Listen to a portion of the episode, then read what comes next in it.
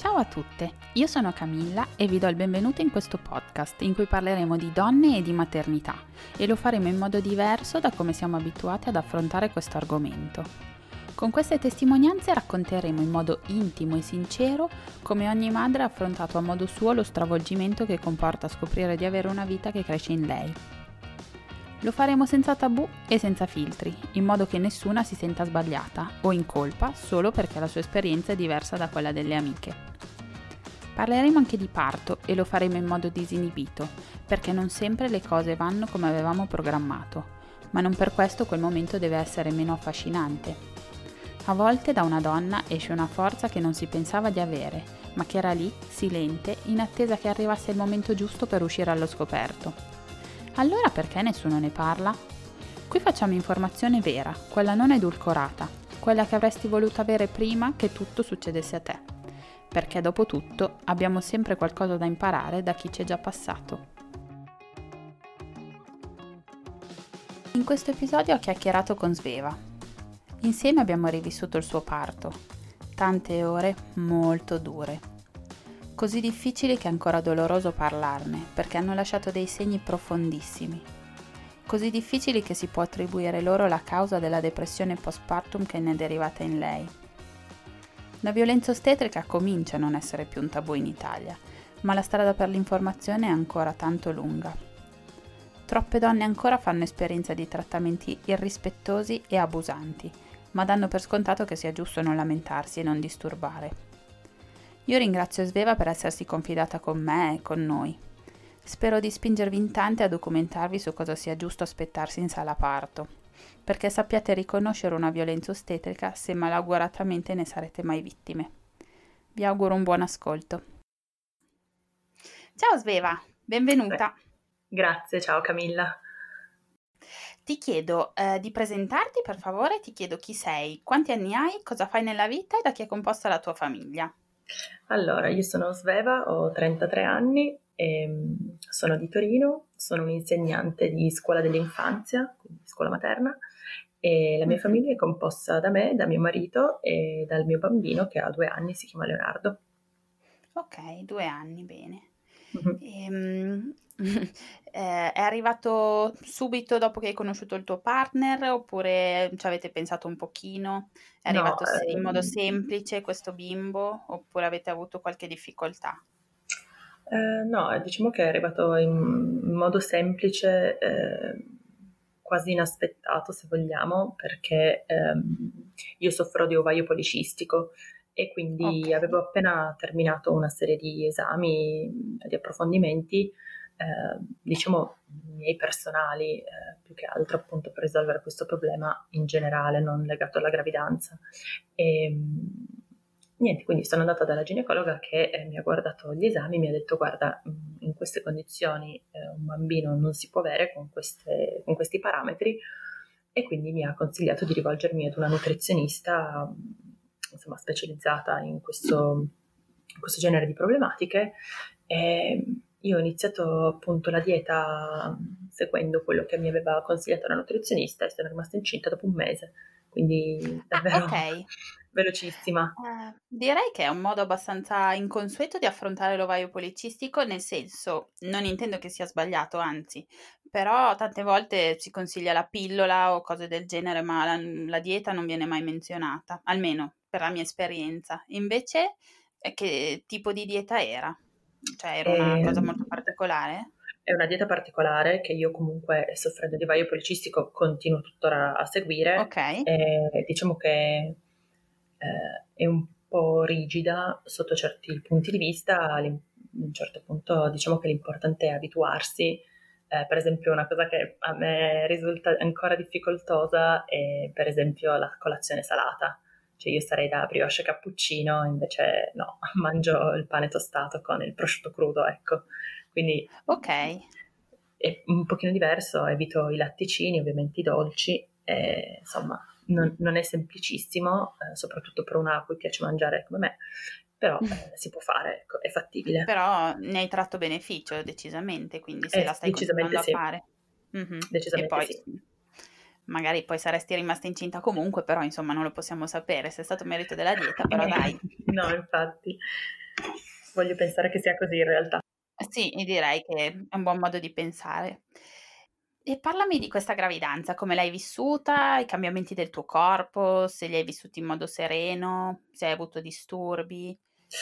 Eh, allora, io mh, disturbi tanti, nel senso che la cosa principale sono stati i primi tre mesi pieni di nausea costante, senza soluzione di continuità. Cioè, mi svegliavo anche di notte per vomitare, era terribile, c'era mio marito che mi obbligava a mangiare tipo un cracker e un pezzo di parmigiano durante tutta la giornata perché non riuscivo a mangiare niente, quindi sono dimagrita 6 kg nei primi, nei primi tre mesi. Eh, tanto, tanto, che la ginecologa mi ha detto non, non dimagrire più perché sennò può diventare diciamo problematica la cosa, il fatto che io non, cioè non riuscivo a mangiare, stavo malissimo e non uscivo più perché praticamente mi veniva da vomitare anche in mezzo alla strada, quindi era molto imbarazzante. Invalidante al massimo, certo. Eh, sì, sì, in realtà sì, cioè, mi sono sforzata, mi sono scoperto di essere incinta che era il 10 di dicembre, quindi ovviamente feste di Natale, cose, mi sono sforzata di andare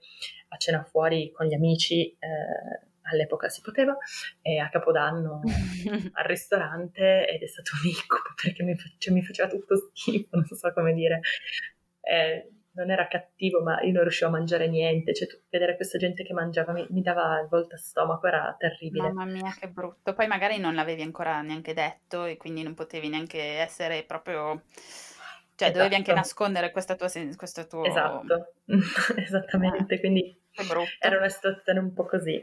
Eh, devo dire che poi scattato il quarto mese mi, sono, mi è passato e quindi poi sono stata, sono stata bene, non ho avuto nessun tipo di problema eh, una gravidanza assolutamente fisiologica, senza, mm, senza particolari ansie, eh, da, diciamo dal momento in cui eh, ci hanno dato l'esito del, del tritest che io ho voluto fare eh, per una mia sicurezza personale fondamentalmente e, e, quindi ho fatto anche il test Aurora che è ehm, quello, quello che ehm, dice sia il sesso che il test genetico, esatto, quindi ho fatto un po' tutto.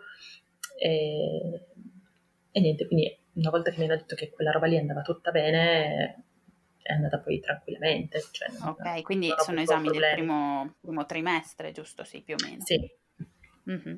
Sì, poi vabbè, ovviamente proprio all'ultimo dormivo male perché comunque avevo una pancia molto grande e quindi... Mm-hmm. Sì, classici disturbi. Sì, magari mi svegliavo spesso per andare a far pipì. Mm-hmm. Figlio pativa molto il singhiozzo di notte, quindi oh, mi capitava spesso, eh, non solo di notte, ma preferibilmente di notte, quindi sì. molto spesso mi capitava di svegliarmi magari alle 2, alle 3 del mattino con lui che aveva il singhiozzo e non c'era niente che io potessi fare per farglielo passare, quindi dovevo, cioè, stavo sveglia perché alla fine avevo la pancia che sobbalzava ritmicamente per magari anche un'ora finché non mi passava il singhiozzo. Sì, sembra una stupidaggine, ma in realtà posso immaginare che non deve essere il massimo di notte eh, quando cerchi di dormire. Non era proprio fantastico. Poi lui, essendo un bambino molto grande, scalciava molto forte, molto mm. forte. E quindi anche quello è stato, diciamo, impegnativo ad un certo punto da, da sopportare, tanto che io ho smesso di guidare l'ultimo mese perché lui mi calciava così forte che io, cioè, a volte non dico che perdessi l'equilibrio, però proprio mi, a, a volte mi spaventava, no? Sì, e quindi a volte cioè, ho smesso di guidare proprio perché avevo paura che, insomma, potesse in qualche modo distrarmi dalla guida. Quindi sono sempre stata assolutamente autonoma, andavo e venivo, però poi, no, forse non l'ultimo mese, ma le ultime tre settimane ho, ho evitato perché, a parte vabbè, essere gigantesca la pancia, questa cosa del fatto che lui scalciasse così forte eh, un pochino mi inibiva, ecco, quindi ho evitato. E, ehm, ok, quindi è arrivato a termine oppure è nato un po' prima? No, è arrivato a termine perché io avevo la okay. scadenza il 20 di agosto e lui è nato il 19, quindi perfetto, quindi proprio in tempo perfetto. E avevi un piano del parto? Volevi partorire in ospedale? Sì. Allora, io non avevo un, un piano di parto, non sapevo nemmeno che esistesse, nonostante io abbia partorito e seguito un corso preparto a pagamento e neanche molto economico con diciamo le migliori tra virgolette ostetriche dell'ospedale in cui ho partorito che è il Sant'Anna di Torino e, che è l'ospedale ginecologico quindi diciamo dedicato fondamentalmente mh, alle donne e alle nascite eh, è anche detto bambinificio perché ha qualcosa come appunto 13.000 parti all'anno, quindi... Cioè... quindi è proprio al 100% dedicato a quello. Esatto, sì. Poi ci sono ovviamente vari reparti, però comunque il Sant'Anna è dove nascono i bambini a Torino. Ecco. E, ehm, appunto ho seguito questo corso preparto di diverse settimane e nessuno ha parlato del piano di parto, assolutamente e quindi io non sapevo che ci fosse, che, cioè, che esistesse e non ho reperito questa informazione, nonostante io sia una che comunque tendenzialmente cerca di informarsi. Eh, niente, non ho reperito questa informazione da nessuna parte, quindi non sapevo, non sapevo che, ci potesse, che, ci potesse, essere questa possibilità. Devo dire anche che io sono stata un po' sfortunata con la ginecologa, perché quando io ero alla fine del settimo mese la mia ginecologa si è ammalata e quindi si è ritirata. Mm e io non l'ho più sentita perché diciamo che eh, stava molto male, ha dovuto affrontare un'operazione e delle terapie successive e quindi io non ho proprio più avuto modo di contattarla. Eh, non mi sembrava neanche il caso, vista insomma, la situazione per lei molto critica, ovviamente l'ho lasciata tranquilla. Lei mi ha passato ad una sua collega, ehm, che però ho scoperto essere una collega invece dell'ospedale di Ivrea, quindi di proprio un'altra provincia, vabbè, in un'altra città. Quindi io ah. questa, diciamo, sostituta sono andata solo a fare un, un'ecografia, poi quando alla fine della, eh, della visita mi ha detto di essere di Ivrea, l'ho poi scartata perché ovviamente non volevo presentarmi in ospedale dicendo ah sì, mi segue una ginecologa di Ivrea che, che in quel momento non era presente, non avrebbe potuto comunque intervenire in nessun modo. Certo, invece e, quella di prima lavorava in quell'ospedale in cui poi volevi sì, partorire. Esatto, esattamente. Mm-hmm. E, quindi non so perché abbia scelto di passarmi ad una collega che non fosse dello stesso ospedale, mi sembra assurdo, ma comunque eh, insomma è andata così. Nel frattempo al, al, corso preparto c'era una mia compagna del liceo. Ma dai, ho incontrato, sì, ho incontrato per caso e, e quindi lei, conoscendo la situazione, mi ha messo in contatto con la sua ginecologa eh, la quale mi ha visitato fino all'ultimo per poi dirmi, ah guarda, io però eh, dal 15 di agosto sono in ferie. Ok. E quindi mi ha passato ad un quarto ginecologo, cioè mi ha dato il nominativo di un quarto ginecologo che sarebbe stato, diciamo, in servizio eh, più o meno durante, quando, insomma, io, quando io avevo la data presunta del parto. Quindi io fondamentalmente mm-hmm. ho avuto a che fare con quattro ginecologi solo perché hai avuto la sfortuna di partorire nelle vacanze di Ferragosto più o meno. Esatto, mm. esattamente. E, diciamo che... E, ma, ma, ormai eri del... quasi alla fine. Scusa, eh, prego. No, scusami tu, eh, sì, ero, ormai era alla fine, nel senso che ho fatto l'ultima visita che era tipo il 14 di agosto con questa dottoressa che mi ha detto, ah, io domani, da domani sono in ferie e ti do il numero, il nominativo di questo ginecologo che dovrebbe essere in, appunto in servizio quando tu hai, diciamo, la data di scadenza. Ecco, grazie. E, ok, e quindi com'è andata poi? Ehm, cioè, perché allora, in un parto fisiologico il medico in genere non si vede nemmeno se tutto va come dovrebbe, cioè quasi, no? Esatto. Il bimbo era girato giusto oppure era podalico? Cioè, perché no, avevi bambino... questa urgenza di appoggiarti a un medico a tutti i costi? A un medico che tu conoscevi? Per una questione, tra, tra virgolette, di tranquillità mia, no? Ok, di... sì.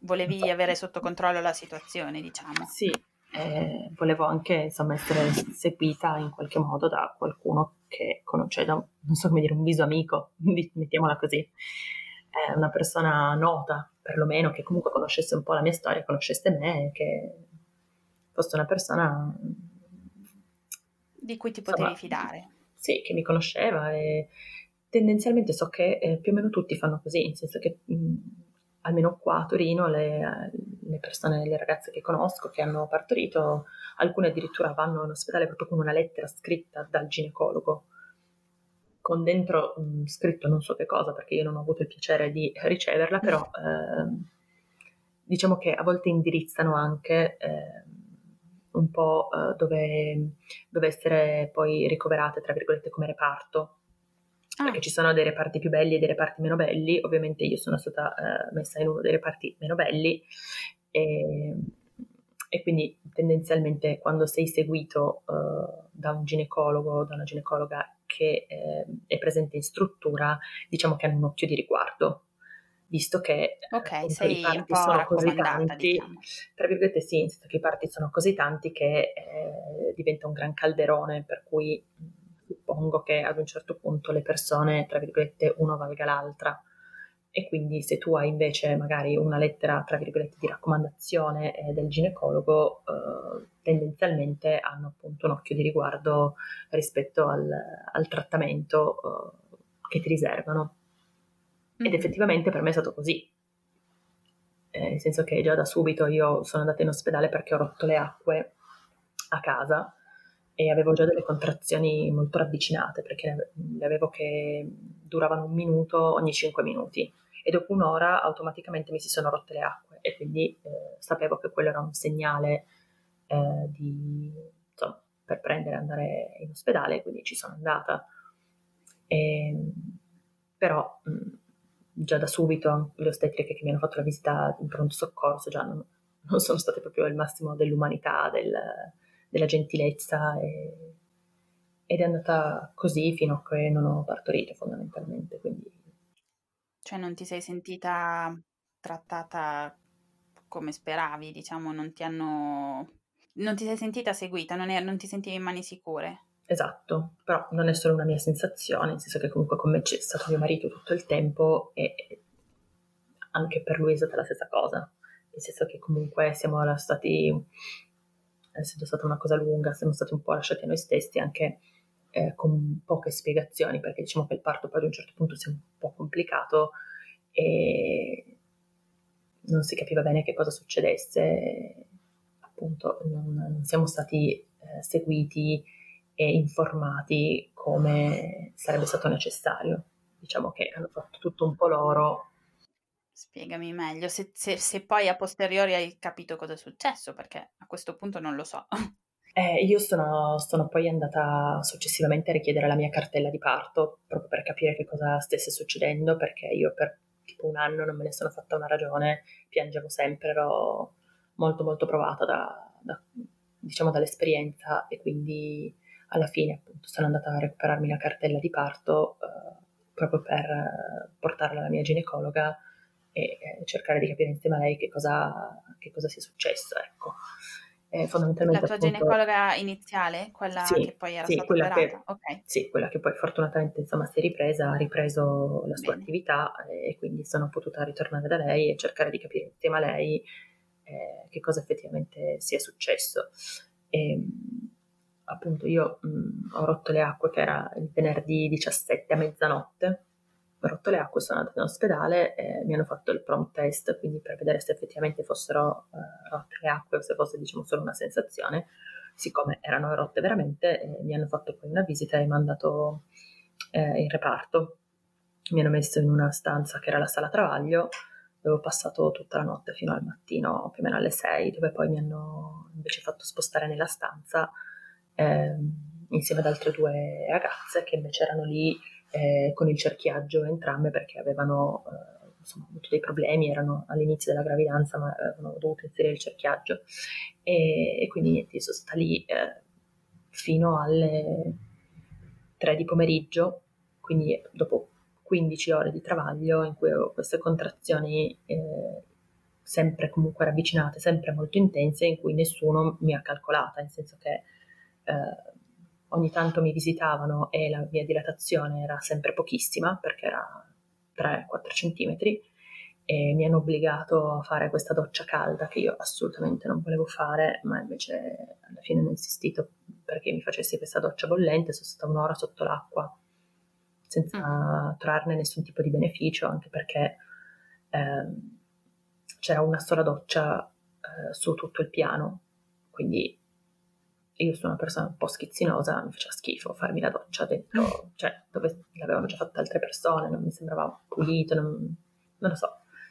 Non eri a tuo agio. Potrei rimanermene a letto e invece mi hanno obbligata a fare sta cavolo di doccia. Io ho fatto sta doccia, però mi si è solo intensificato il dolore senza appunto nessun beneficio in realtà in termini di dilatazione o di rilassamento muscolare, niente.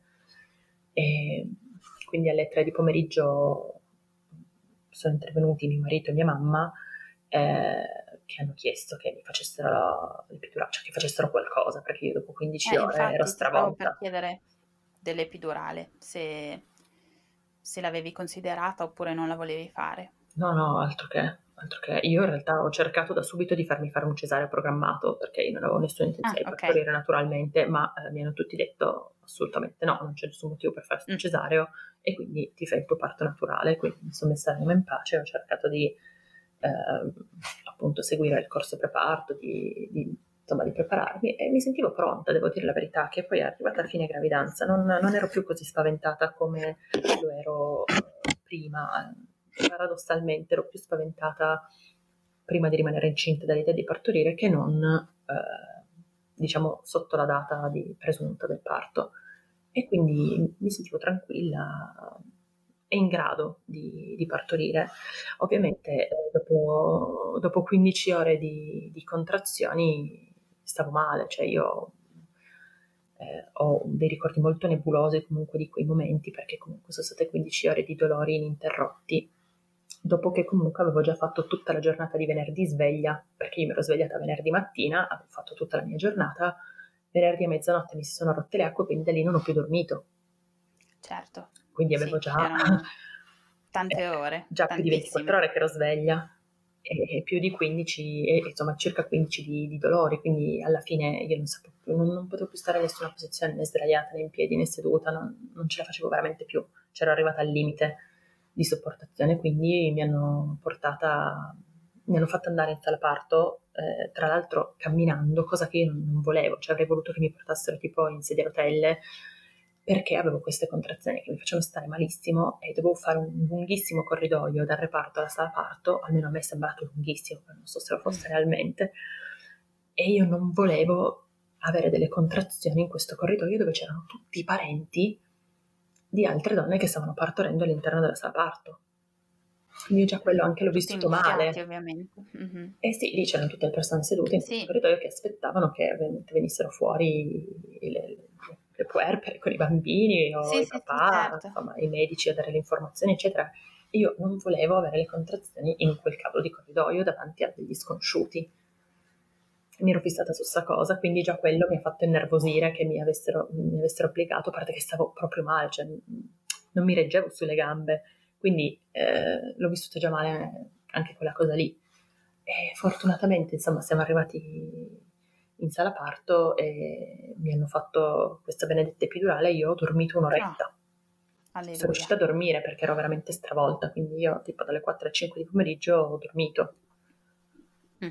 E, ehm, ho recuperato un'ora di sonno, un po' di forze, considerate anche che eh, era appunto il 18, a quel punto era già il 18 di agosto e a Torino c'erano qualcosa come 38 gradi. Quindi una situazione anche, mm, diciamo dal punto di vista anche proprio di sopportazione del dolore, del caldo, del, del sudare, cioè, mm, molto faticosa, molto difficile poi comunque con altre due persone nella stessa stanza, per cui senza aria condizionata, senza neanche una ventola sul soffitto per dire, cioè proprio Mamma zero. mia. E in mm. sala parto invece c'era l'aria condizionata fortunatamente, quindi quando ho fatto l'epidurale mi sono un pochino ripresa dal punto di vista di eh, sia proprio della temperatura che eh, riuscire a dormire un'ora. E dopodiché, comunque, insomma, non, non c'era verso di, di, riuscire ad avere la dilatazione giusta, quindi ad un certo punto hanno, hanno deciso di indurmi con l'ossitocina. Ok, perché dopo, dopo, l'epidurale, dopo il riposino, eri ancora dilatata a 4? Sì, eri sì. ferma lì? Ok. Ero ferma, non, non, non, mi dilatavo più e quindi niente, mi hanno fatto... Sì, ci voleva un, un aiutino e solo che anche l'ossitocina non, non funzionava. E quindi hanno cominciato ad andare tutti un po' in crisi. Eh, oltretutto quel, quella giornata lì eh, era una giornata in cui hanno partorito tantissime donne, quindi eh, non c'erano più sale disponibili, ehm, hanno dovuto chiamare i, i, medici reperibili perché sai come quando c'è tipo la luna piena, no? che a volte capita sì. delle ondate. È vero. Era uno di quei, era uno di quei casi lì. E, ecco. e quindi eh, anche l'ostetrica che mi seguiva in realtà entrava e usciva, cioè arrivava e se ne andava e noi siamo stati, io e mio marito siamo stati tanto tempo da soli nella stanza, eh, nella sala parto, perché c'erano tante altre persone, altre donne da seguire, quindi il personale era quello che era. E... Certo. È, è stato un po' così. Voi siete rimasti quindi senza sapere neanche cosa stesse succedendo, cioè voglio dire, non, non avevi molte informazioni sulla tua situazione, quindi oltretutto, oltre alla sofferenza, eh, solitudine, no. sapevi anche poco di quello che ti stava succedendo. Mm. Esatto, sì. Eh, so che ad un certo punto diciamo che è iniziata la fase quella delle spinte, cioè sentivo di dover spingere e quindi... Ah, ma eh, dopo un po' di tempo quindi? Sì, dopo diverse ore, tipo, sarà state più o meno... Ah, ok, ok. Eh, sarà state circa le 8 di sera. Ok. Mm-hmm. E quindi evidentemente ad un certo punto la dilatazione è avvenuta, però mi hanno fatto cambiare mille, mille posizioni, cioè era, è stato davvero lungo, davvero, davvero lungo, davvero tanto. Eh, verso le 8 di sera ho cominciato a sentire eh, appunto la necessità di spingere, quindi ho cominciato diciamo la fase espulsiva se vogliamo. E però... Con un'ostetrica mi auguro, o sempre con sola, col marito? No, con l'ostetrica e anche una ginecologa e anche una specializzanda. Eh, pubblico. Sì, un sacco di persone, mm-hmm. vabbè. Anche lì non mi faceva molto piacere, avrei preferito qualcosa di un po' più raccolto se vogliamo, eh, però appunto c'era questa situazione che non si sbloccava per cui è intervenuta anche la, la ginecologa. Eh, però eh, sembrava che in, a tratti io spingessi bene, a tratti invece spingevo male. Eh, fondamentalmente si sono accorti che il bambino era girato, sto, si è girato storto, cioè si è girato eh, di schiena, nel senso che aveva il viso rivolto verso il soffitto invece che rivolto verso il pavimento. Quindi eh, io continuo a spingere, il bambino diciamo, uh, andava verso l'uscita e poi nel momento in cui io non spingevo più lui ritornava indietro, faceva una specie di, sci, di altalena. E quindi eh, tutti i miei sforzi erano fondamentalmente inutili perché appunto lui eh, scivolando sulla schiena non riusciva mai a, a, raggiungere il punto in cui si incastrava per poi uscire. Sì. Continuava a fare su e giù. E, e quindi ad un certo punto credo che sia andato in sofferenza. Eh, perché la ginecologa ha deciso di provare a farmi la Cristeller. Mm. E non una, ma, è ancora ma legale volte. la Cristeller? No, ma io non lo sapevo. Ah, eh, infatti. Nel senso che al corso preparto non hanno parlato di questa cosa qua. E quindi Forse danno per scontato che non, si usi, che non si usasse più. Non so dire, non so se c'è stata malafede in questo senso oppure no. Eh, però eh, appunto come non hanno menzionato il piano di parto non hanno neanche menzionato il fatto che la Cristeller fosse non, leg- non legale ormai da okay. tempo. E... Spiega un po' che cos'è perché magari non tutti lo sanno. La Cristeller è una, si chiama, si chiama manovra di Cristeller è praticamente ehm, il ginecologo o l'ostetrica, non so chi dei due, insomma chi è presente in quel momento, chi decide di farlo, spero nessuno. Ehm, eh, sale su una panchetta accanto alla sedia mm, su cui sei sdraiata e afferra una corda che c'è eh, e punta il gomito in un punto della pancia e spinge eh, cercando di far uscire il bambino, cioè proprio una manovra meccanica. Ok. Io eh, in realtà l'avevo pregata di non farla perché io avevo un dolore atroce alla pancia nonostante l'epidurale, io avevo la pancia veramente molto dolorante e quindi non volevo che mi fosse toccata la pancia, quindi le ho chiesto di non farmela, ma lei l'ha fatta lo stesso non solo una volta, ma due volte. Mm. E, e, quello è stato l'unico momento in cui io ho urlato perché ho cercato comunque di eh, rimanere, eh, non so come dire, mh, mm, di contenermi, mm-hmm. di concentrarmi eh, per tutto il tempo, quindi non ho fatto grandi sceneggiate anche se come se mi fossi un po' chiusa in me stessa. Mm-hmm. E, e quindi quando invece lei mi ha fatto questa manovra io ho urlato con un urlo proprio mh, mm, quasi senza riconoscere la mia stessa voce, perché mi ha fatto un male okay. che non è mi doloroso. Spiegare. Dolorosissimo, mm. Dolorosi, più doloroso di tutto il resto che era già stato fino a quel momento. Ok. E quindi ho provato due volte, ma non è riuscita. Quindi oltretutto anche inutile.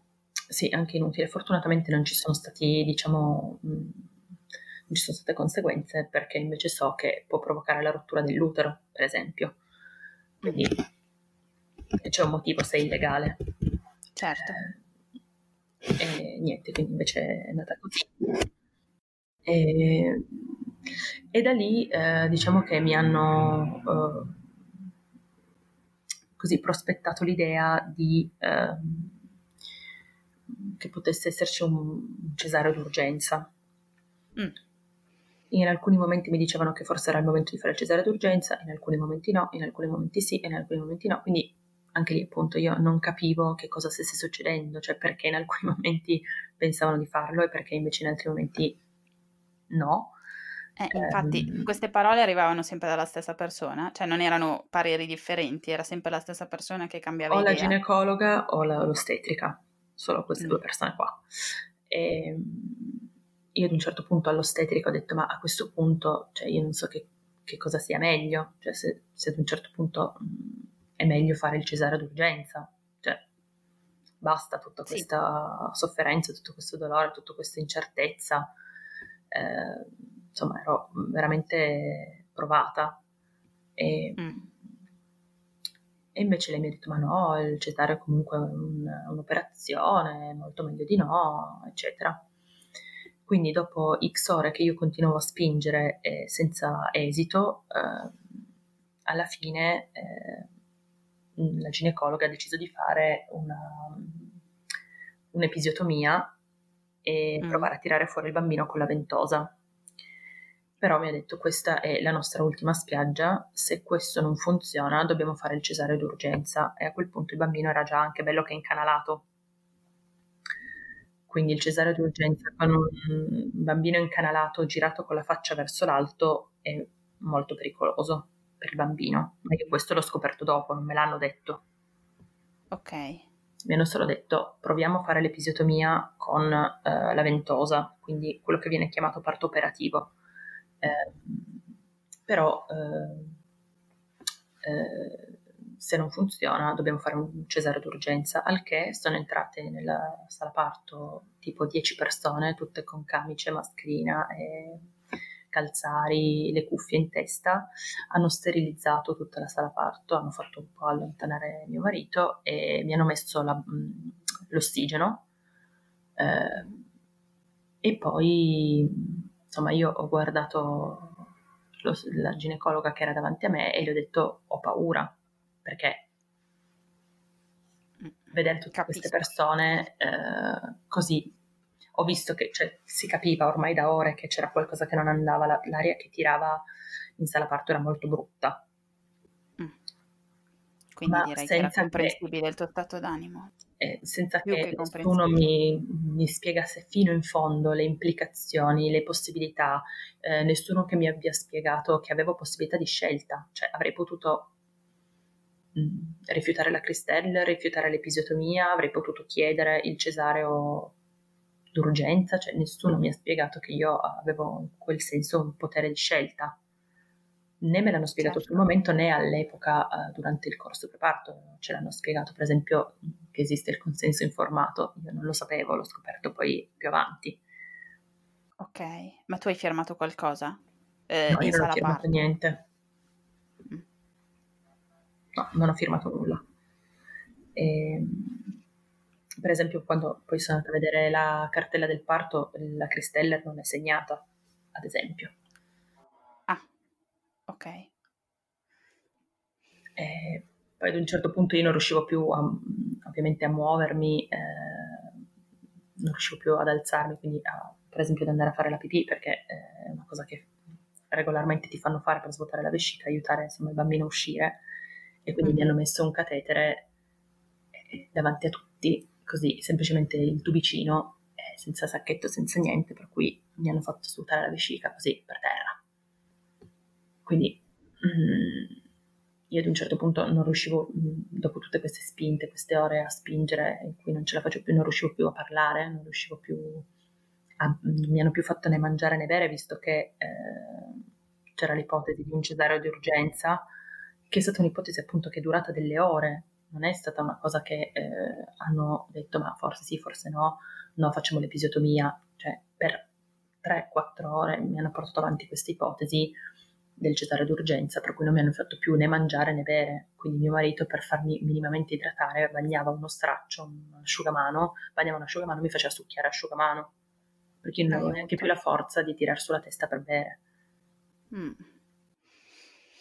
Sul momento non avete, non vi siete detti che forse c'era qualcosa di strano in tutto questo trattamento? No, ma eh, non, non sapevamo di, di, avere una scelta. Ok. Mm-hmm. Non sapevo di poter dire alla persona che ho davanti, lei non mi piace, mi mandi qualcun altro. Certo. Mm. E quindi eh, quando non, non, sai una cosa non hai neanche idea di... Cioè, poi io in quel momento devo dire che appunto ero davvero cercavo di essere molto molto molto concentrata su me stessa perché ho avuto la, il, la paura e la sensazione che potesse succedere davvero qualcosa di brutto a me e a mio figlio. Mm. Uh, quindi mh, mm, sono rimasta focalizzata, uh, anche se dentro di me pensavo non è la mia vita, non sta davvero succedendo a me, ho anche capito che uh, se non avessi tirato fuori la forza di eh, sbloccare quella situazione, mh, mm, forse non ne saremmo usciti. E quindi eh, quando questa mi ha fatto l'episotomia, ha attaccato la ventosa, mi ha detto adesso devi spingere con tutta la forza che hai. Io proprio raccogliendo le ultime tre forze che avevo perché davvero non ce la facevo più e fortunatamente è uscito il bambino che era un bambino di 4,30 kg. Oltretutto era anche grande, ma davvero. eh sì, quindi uh-huh. alla fine sono riuscita a partorirlo lo stesso, pagando un prezzo però molto alto, mm. sia psicologicamente che fisicamente, perché poi la ripresa dall'episiotomia è stata molto lunga, perché un'episiotomia, in questo caso appunto, eh, comunque è, è peggio di una lacerazione perché ti tagliano anche il muscolo. Quindi poi dopo tipo, non riuscivo a camminare con le gambe chiuse. Cioè era come se non rispondesse più il muscolo che doveva fare quel lavoro lì. Mm. Per quanto tempo? È un mesetto buono. Io per un mese anche ho avuto perdite, dovevo usare gli osserventi, quelli tipici del postparto, per, per più di un mese li ho dovuti usare. Ma perché avevi perdite dalla ferita? Sì. Sì, io mh, mm, sono andata anche in crisi perché pensavo che non sarei più tornata, tra virgolette, come prima. Mm. Sì, anche quello direi comprensibile. Eh. E, e, hai fatto della riabilitazione per il pavimento pelvico? In realtà no. In realtà no, e incredibilmente non ho avuto mm, conseguenze, nel senso che non, Bene, non ho più avuto... Eh, almeno quello. Infatti no, non ho avuto conseguenze. Però è stato, tra l'altro mi avevano messo male i punti, per cui io dopo una settimana eh, in cui avevo questo dolore atroce che peggiorava ogni giorno di più, per cui non riuscivo più a stare né in piedi né seduta né sdraiata, non riuscivo a camminare, sono tornata in ospedale e mi hanno dovuto far saltare i punti perché hanno messi male. Oh mamma mia, quindi ti hanno tolto tutti i punti e rimessi tutti? Sì. Ah che erano un'infinità, presumo, non lo so. Sì, mi hanno detto che non... Gli ho chiesto quanti me ne avessero messi, mi hanno detto meglio che non lo sappia, tra interni e esterni. Mm. Ho detto vabbè, non, mm. non, lo sa, meglio se non lo sa. Mm. Tutto questo con un bimbo poi a cui badare, perché... Sì. Voglio dire, non eri sola, cioè avevi anche altri impegni intanto, oltre che curare la tua ferita. Eh sì. Quindi poi eh, tu sei risalita in reparto, hai mm-hmm. avuto modo di, non so, di stare un po' tranquilla tu, il bimbo e il papà dopo il parto? Eh, dopo il parto, in sala parto ci hanno fatto stare noi tre da soli eh, un paio d'ore. Eh, vabbè, ovviamente prima hanno controllato che il bambino stesse bene perché appunto dava segni di, di sofferenza verso la fine, quindi eh, gli hanno fatto tutti i vari controlli, non me l'hanno messo subito addosso, cioè come è uscito l'hanno preso, l'hanno messo nella culletta per fare tutti i vari controlli perché c'era la neonatologa che appunto ha controllato tutto quanto, nel frattempo a me appunto mi ha ricucita perché c'era da fare anche quello e stava bene? Stava benissimo, per fortuna, incredibilmente, un bambino fortissimo perché non, mm. non ha avuto nessun tipo di problema, se non ovviamente che sul momento aveva la testa completamente deformata certo. tirandolo con la ventosa mm-hmm. aveva, aveva, un taglio sulla, sulla cute e, e poi la testa deformata, cioè nelle foto subito appena nato si, si vede, cioè sembra un alien, poverino, cioè, piccolino, molto molto allungata, poi eh, mm. fortunatamente mm. la cosa è rientrata, non, è, non sono rimasti bozzi, non sono rimasti, non è rimasto niente, io pensavo che si sarebbe, sarebbe rimasto diciamo un, gradino, che mm-hmm. fino ai 3-4 mesi si, si, sentiva al tatto, eh, e invece poi no, fortunatamente anche quello è andato via. E, ok, quindi poi sei salita in reparto? Suppongo. Sì, alle 3 di notte sono salita in reparto, per fortuna se lo sono tenuto. Eh, infatti stavo per chiedertelo. Sì, comunque se lo eh... tenuto tre ore perché appunto io sono entrata in reparto alle 3 di notte e alle 6 di mattina me l'hanno riportato, quindi sì, non hai avuto gran modo di riposarti. Eh, in realtà no. Mm. In realtà no.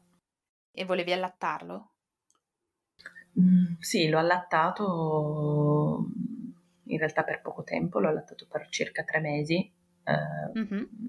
perché anche lì mh, mm, sarà stato il trauma del parto, io non lo so, o sarà stato che il bambino era davvero grosso e mangiava davvero tanto, mm-hmm. eh, però io dopo tre mesi ero totalmente esausta totalmente.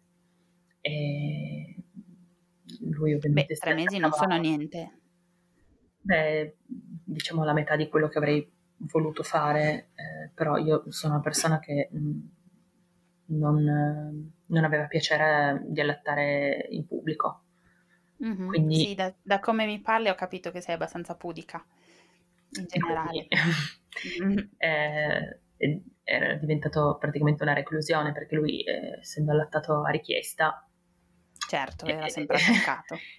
era, esatto, era sempre attaccato, quindi eh, diventava difficile andare in giro e, e, non farlo mangiare. Per cui mi ricordo che una volta soltanto stavo tornando indietro dalla, dalla pediatra, ero a piedi perché la, la pediatra era molto vicino a casa e mi sono dovuta fermare in un bar ad allattarlo perché lui urlava come un pazzo e eh, mi sono messa tipo in un angolo nascostissima, non mi piaceva per niente, cioè anche all'interno della mia famiglia se dovevo allattare andavo in un'altra stanza perché mi dava fastidio comunque che, mio cugino, mio zio, eh, magari i genitori di mio marito, piuttosto che le mie cognate mi vedessero spogliata, mi dava molto fastidio e quindi...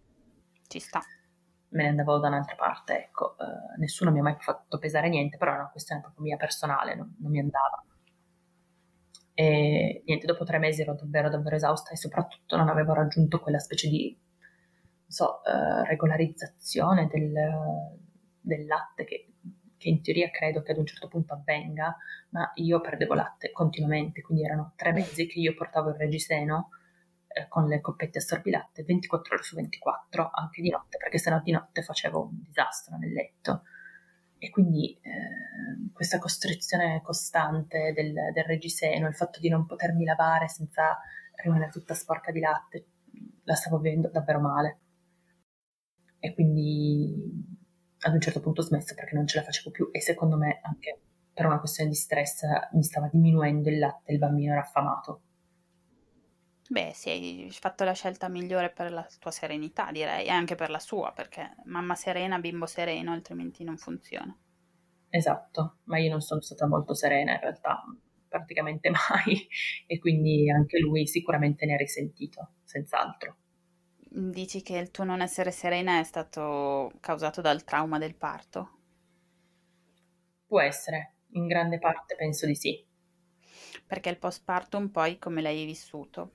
È appunto molto doloroso. Mm. Fisicamente? Fisicamente, sì, sì. Sì, sì, fisicamente molto doloroso e poi io mi sentivo come se fossi tipo sopravvissuto ad un sequestro.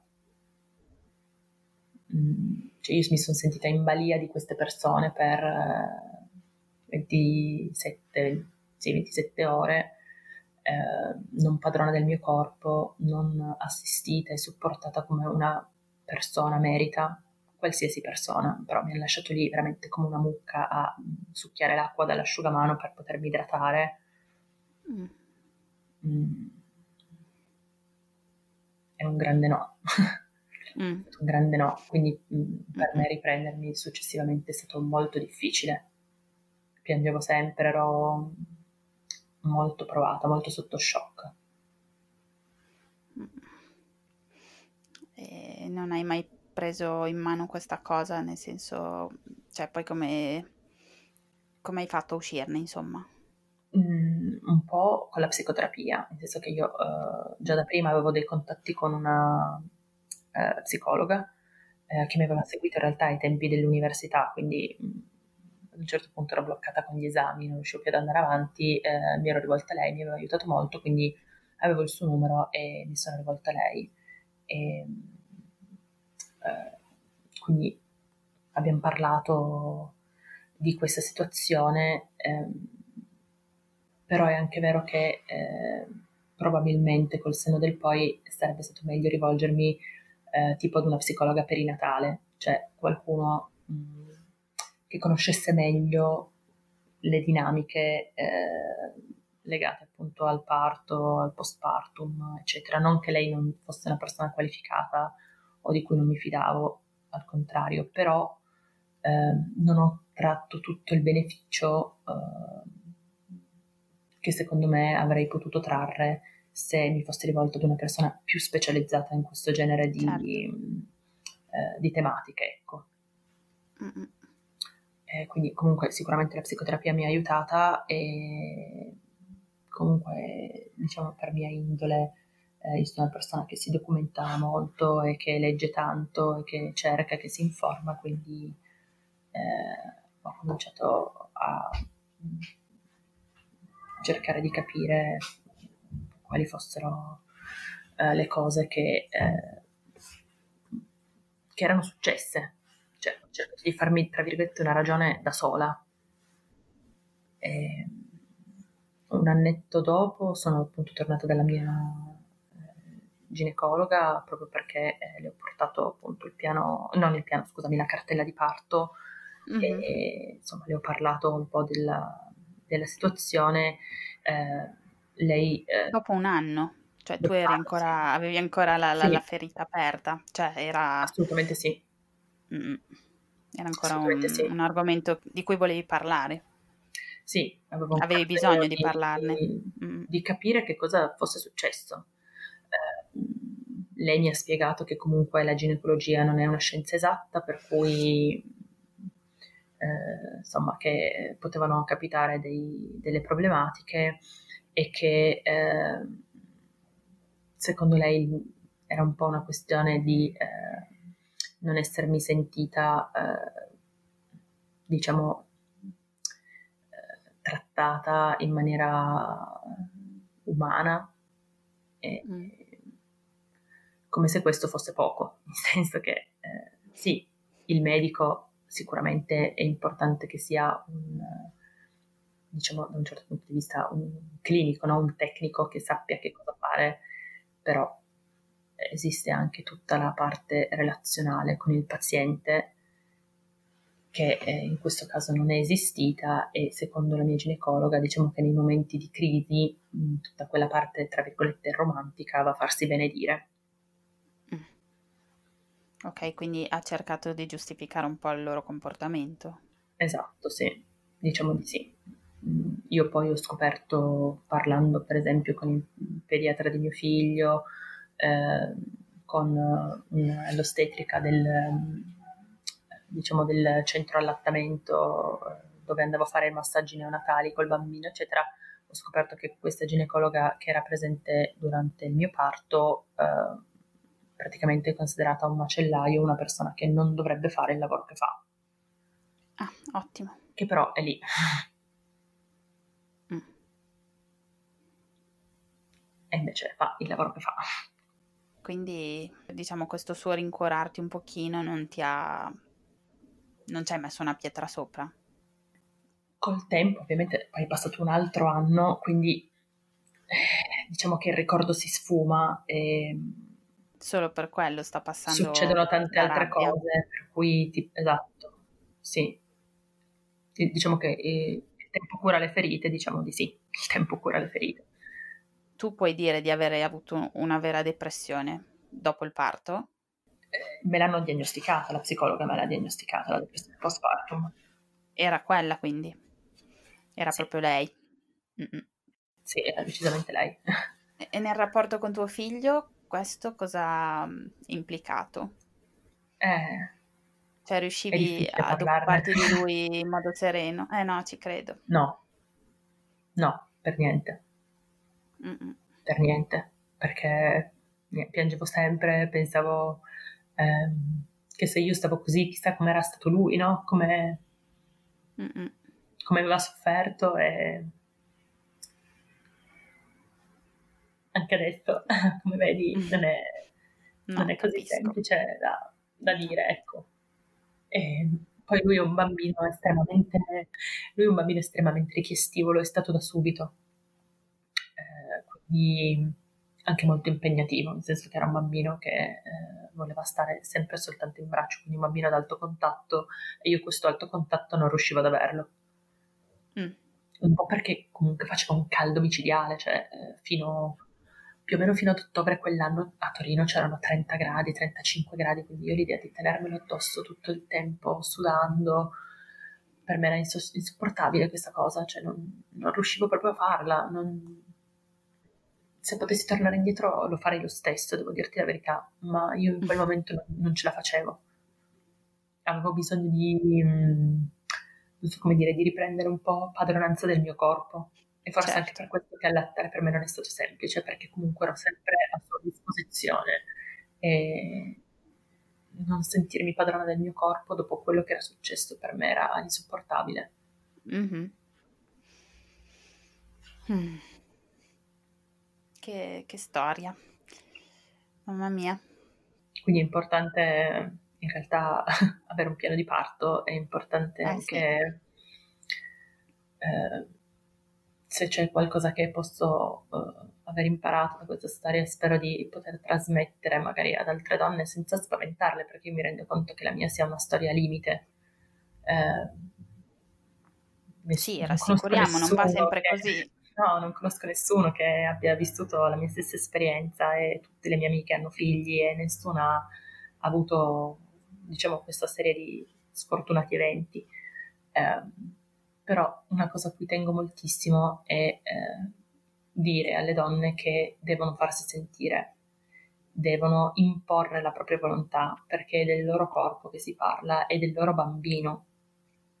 Per cui di non fare come me che mi sono zittita e eh, non, ho, non ho detto niente, ho accettato passivamente pur essendo invece io una persona nella vita estremamente volitiva e estremamente testarda, sono una rompiscatole, sono una polemica, quindi in quel momento lì invece mi sono completamente annullata, ebbene non fatelo, non è giusto pensare eh, però non devo rompere le scatole, non è giusto pensare eh però sai hanno tanto da fare, eh, no, non è giusto. Mm-mm bisogna eh, far presente quando si sta male, bisogna far presente quando non ce la si fa più, eh, bisogna pretendere delle spiegazioni, bisogna pretendere eh, il consenso informato, cioè prima di fare una qualsiasi cosa al mio corpo, tu mi devi informare dei pro e dei contro, io sono libera di scegliere se dire sì o se dire no.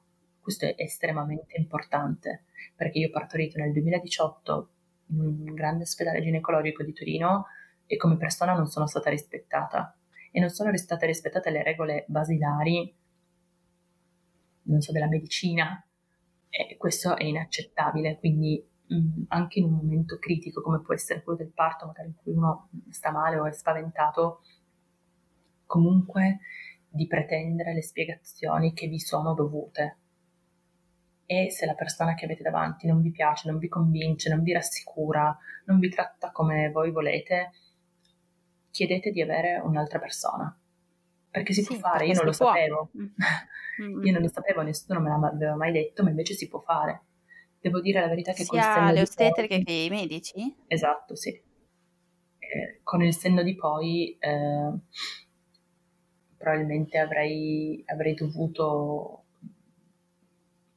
cercare un'ostetrica privata eh, che mi seguisse a casa in ospedale perché se io avessi avuto un'ostetrica privata probabilmente non sarei andata in ospedale, tra virgolette, così presto, con così poca dilatazione, nonostante la rottura delle acque.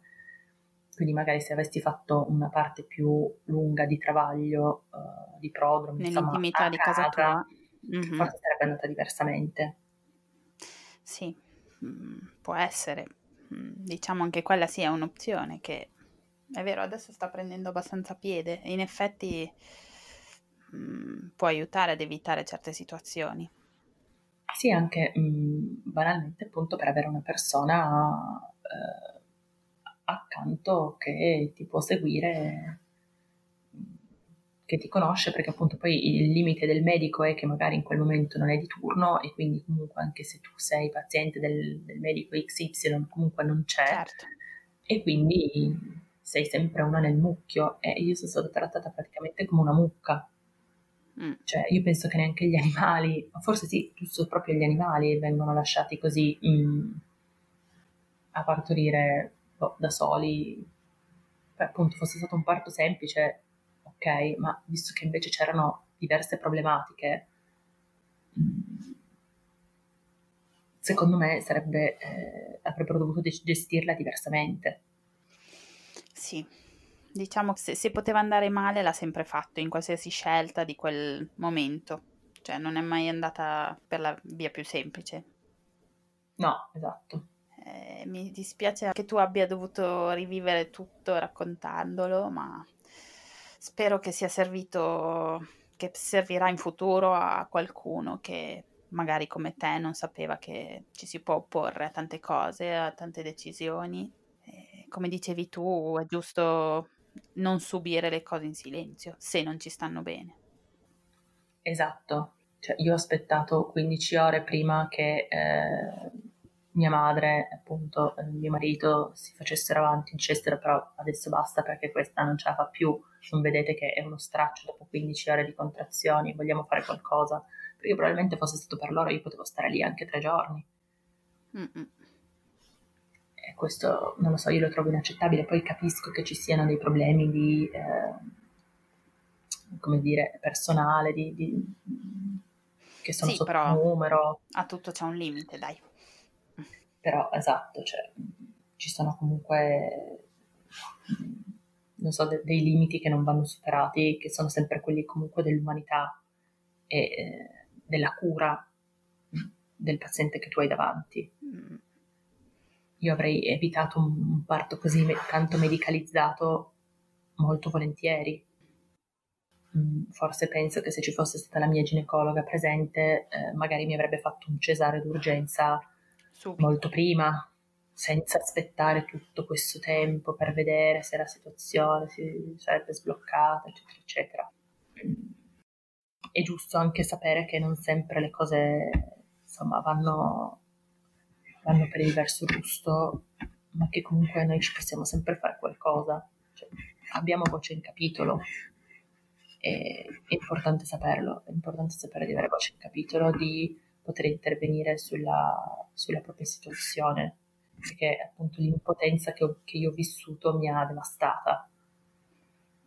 Invece vorrei che eh, la prossima persona che dovesse avere una situazione magari complicata, eh, sappia di poter invece fare qualcosa, sappia di poter eh, intervenire e pretendere maggiore assistenza. Sì, eh, l'assistenza che poi spetta a tutte, non stavi chiedendo un trattamento particolare, era solo un trattamento umano che sarebbe servito in quel momento, niente di più. Esatto, mm-hmm. esatto. Sveva, ti ringrazio veramente. Io ringrazio te per avermi dato comunque la possibilità di parlare perché non tutti vogliono approfondire, non tutti vogliono sapere no, o conoscere che, questo genere di cose. Che sia fondamentale, mh, mm, prima di tutto, conoscere aiuta a non avere paura a volte, ma soprattutto eh, sapere che si può prendere in mano il proprio parto, che non è così scontato che sia che il lavoro da fare sia tutto degli altri, insomma, si, si può dire la propria perché il corpo è nostro, quindi esatto. penso sia fondamentale che si sappia. Assolutamente sì. E poi dobbiamo anche dire che mm, non, non succede sempre così, per fortuna, anzi, davvero ti ringrazio. Eh, so che non è semplice parlare di certe cose, però ti ripeto, penso che sia molto molto utile.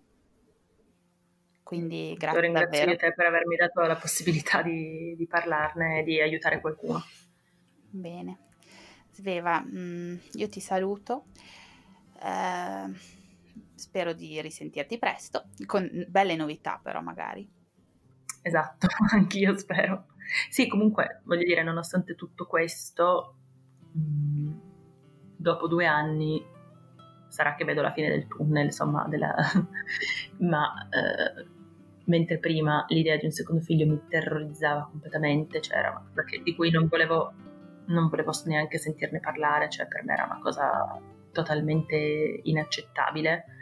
Eh, incredibilmente, non so perché, però mh, mm, ogni tanto mi viene in mente che mm. mi piacerebbe avere anche il secondo. Ogni tanto ci penso. È un buon inizio. Quindi qualcosa si deve essere sì. sbloccato, qualcosa si è mosso evidentemente. Decisamente. Quindi anche un'esperienza traumatica si può superare, ecco. Ci vuole il suo tempo naturalmente, però si può superare. Mm, questa è una buona notizia, direi. Un'ottima notizia. direi proprio di sì. Bene. Allora dai, speriamo di risentirci. Eh, co- così potremo paragonare le due versioni magari. Che dici? Eh, speriamo. Lo spero proprio. Dai, speriamo. Ti ringrazio. Grazie a te. Buon proseguimento. Grazie altrettanto. Grazie Sveva. Ciao. Un abbraccio, grazie. Ciao, ciao, ciao, ciao grazie.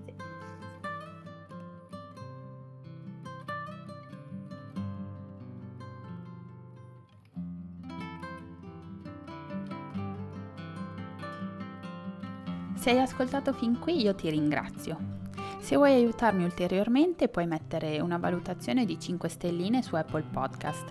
È gratuito e aiuta il mio podcast ad essere conosciuto. Inoltre, io sono sempre alla ricerca di nuove storie da raccontare. Quindi se pensi di aver avuto un'esperienza interessante puoi contattarmi a info.parto.ragazze.gmail.com Grazie e a lunedì prossimo. Ciao!